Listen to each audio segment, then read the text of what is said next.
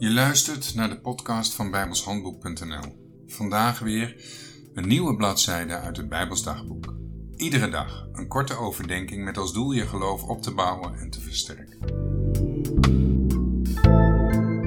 De muziek bij deze podcast is geschreven en uitgevoerd door Jack Andrew.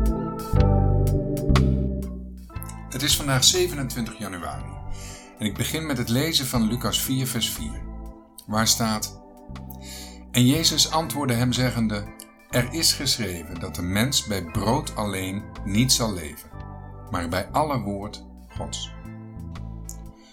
Voeding en kleding zijn basisvoorwaarden voor een menswaardig bestaan en onontbeerlijk om het leven in stand te houden.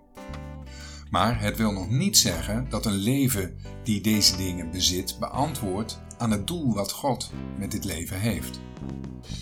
Als je alleen maar gericht bent op de aardse dingen, kom je niet toe aan de dingen waar het in het leven werkelijk om gaat. Met andere woorden, er zijn hogere geestelijke waarden in het leven die de zorg om materiële zekerheid weliswaar niet overbodig, maar wel ondergeschikt maken. Een mens beantwoordt ten diepste aan het doel van God met zijn leven als hij leeft vanuit de Bijbel. Daarbij is het uiteraard belangrijk dat je je regelmatig voedt met diezelfde Bijbel. We moeten beseffen dat de verse uit Lucas geen vraag is aan ons, maar een oproep.